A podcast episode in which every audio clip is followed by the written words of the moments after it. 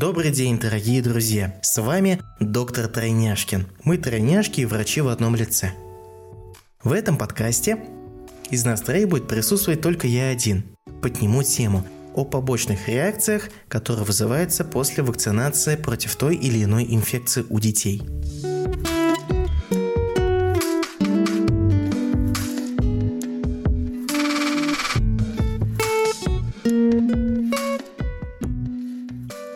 Проще всего вам будет, если вы где-нибудь у себя сейчас откроете национальный календарь прививок, либо региональный календарь прививок. Возьмете красный карандаш и сможете обводить кружочком те инфекции, которые могут дать как раз таки эту реакцию. Я, конечно же, вам сообщу, как готовиться против этих реакций, чтобы не было побочных эффектов. Например, подъема температуры тела у ребенка в день вакцинации, либо на следующий день. Либо вторая вот бывает патологическая реакция. Припухлость в месте инъекции. На правой ножке, на левой ножке, либо на плече. Третья реакция – покраснение. Ну и четвертая является следствием второй, когда вот появляется припухлость, это боль при ходьбе. Но, как правило, дети не могут сказать о том, что у меня болит при движении. Ну, просто мы видим, когда ребенок пытается ходить, он уже на эту ножку не опирается, так, как делал до этого. В основном три реакции. Какие вакцины могут вызвать эти реакции? Первое. Вакцина АКДС. Вакцина создана производить иммунизацию, знакомить иммунитет ребенка с потенциальной вражеской инфекцией, скажем так, заранее. Это как люжь, дифтерия и столбняк. Также вакцины, которые могут вызвать такие же патологические реакции, но только в меньших количествах, вы удивитесь, но это пентоксин в том числе. Причины разберем чуть позже. Также есть вакцина Prevnar 13. Это вакцина против пневмококкова, которая содержит в себе 13 штаммов пневмококков, которыми являются самыми частыми. Пневмококки эти могут вызвать у нас пневмонию, могут вызвать бронхит, отит, гайморит. Это самые частые, которые вызывают пневмококками. Также патологическую реакцию может вызвать против менингококковая, Минактра. Она делается с 9 месяцев до 2 лет двукратно, после 2 лет делается однократно. Взрослым тоже делается однократно. Давайте пробежимся по этим вакцинам, которые дают максимальное количество побочных эффектов. Давайте начнем по возрасту с Превинара 13. Превинар 13, как по правилу, делается вакцинация в 2 месяца, в 4 месяца, но по не техническим причинам, а по календарю, если вы посмотрите, ее обычно врачи делают в 4,5 вместе с пентаксимом либо с АКДСом. Так уж умные люди задумали.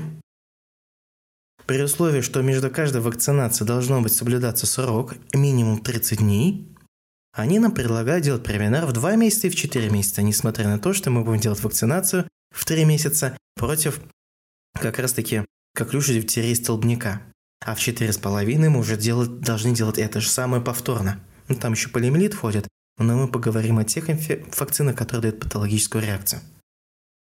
Превинар 13 делается в 2-4 месяца, а также в 15 месяцев.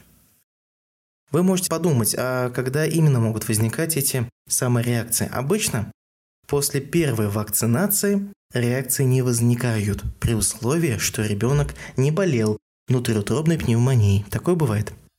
В случае второй вакцинации я реакции очень редко видел, но при ревакцинации, это обычно в 15 месяцев и позже, да, там иногда поднималась температура, иногда было покраснение, но припухлости я не видел.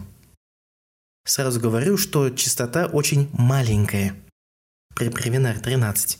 Может быть, у одного из 20 что-нибудь добудет. Такая вакцина, в принципе, очень редко дает эффект. Вторая вакцина, которая дает очень бурную реакцию, это у нас АКДС. Дает бурную реакцию только потому, что в составе он имеет мертвые микроорганизмы коклюша. Задача этой вакцины – создать иммунитет против коклюша.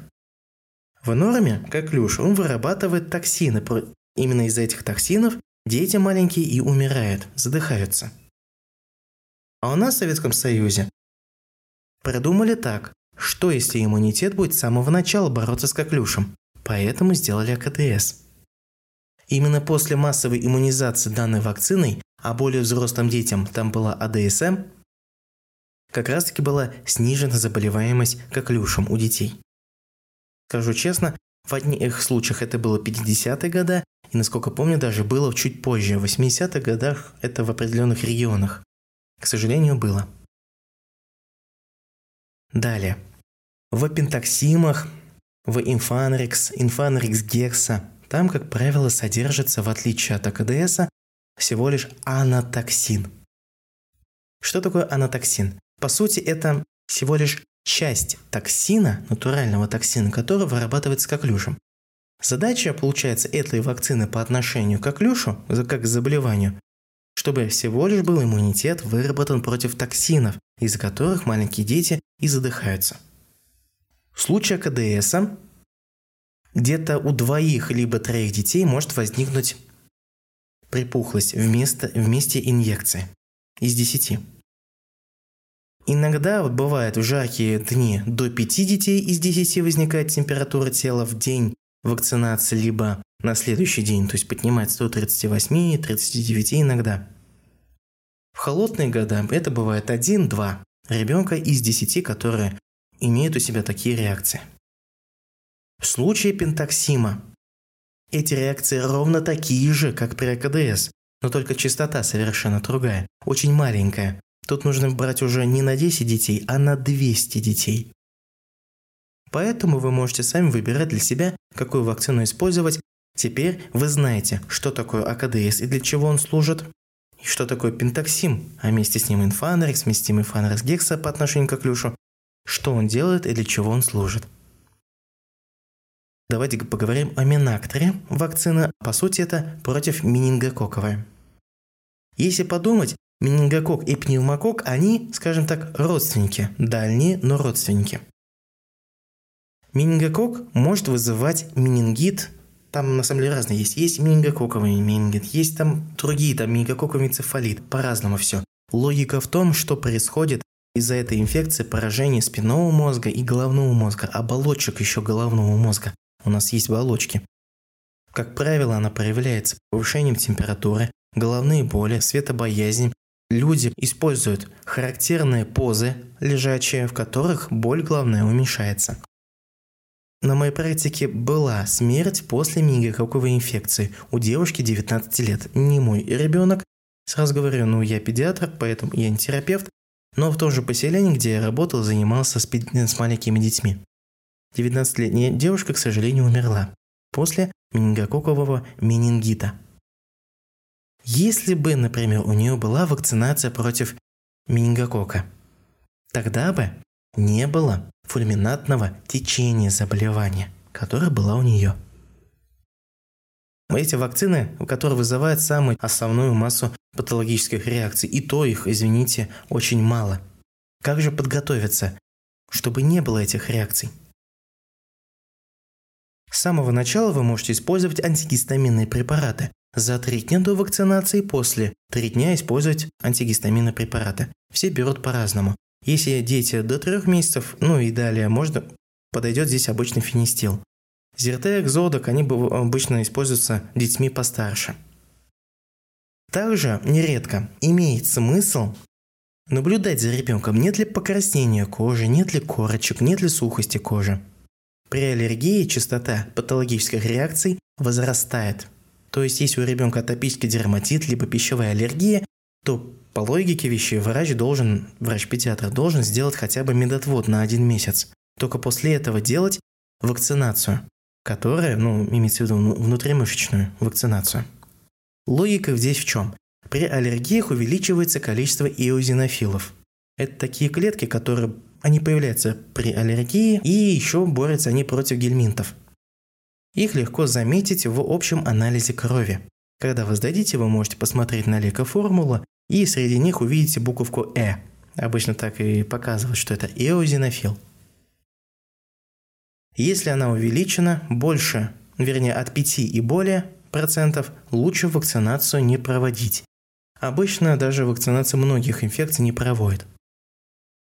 Но на практике уже было довольно-таки много случаев, нормальных случаев, когда после вакцинации при увеличенных иозинофилов патологических реакций особо не наблюдалось.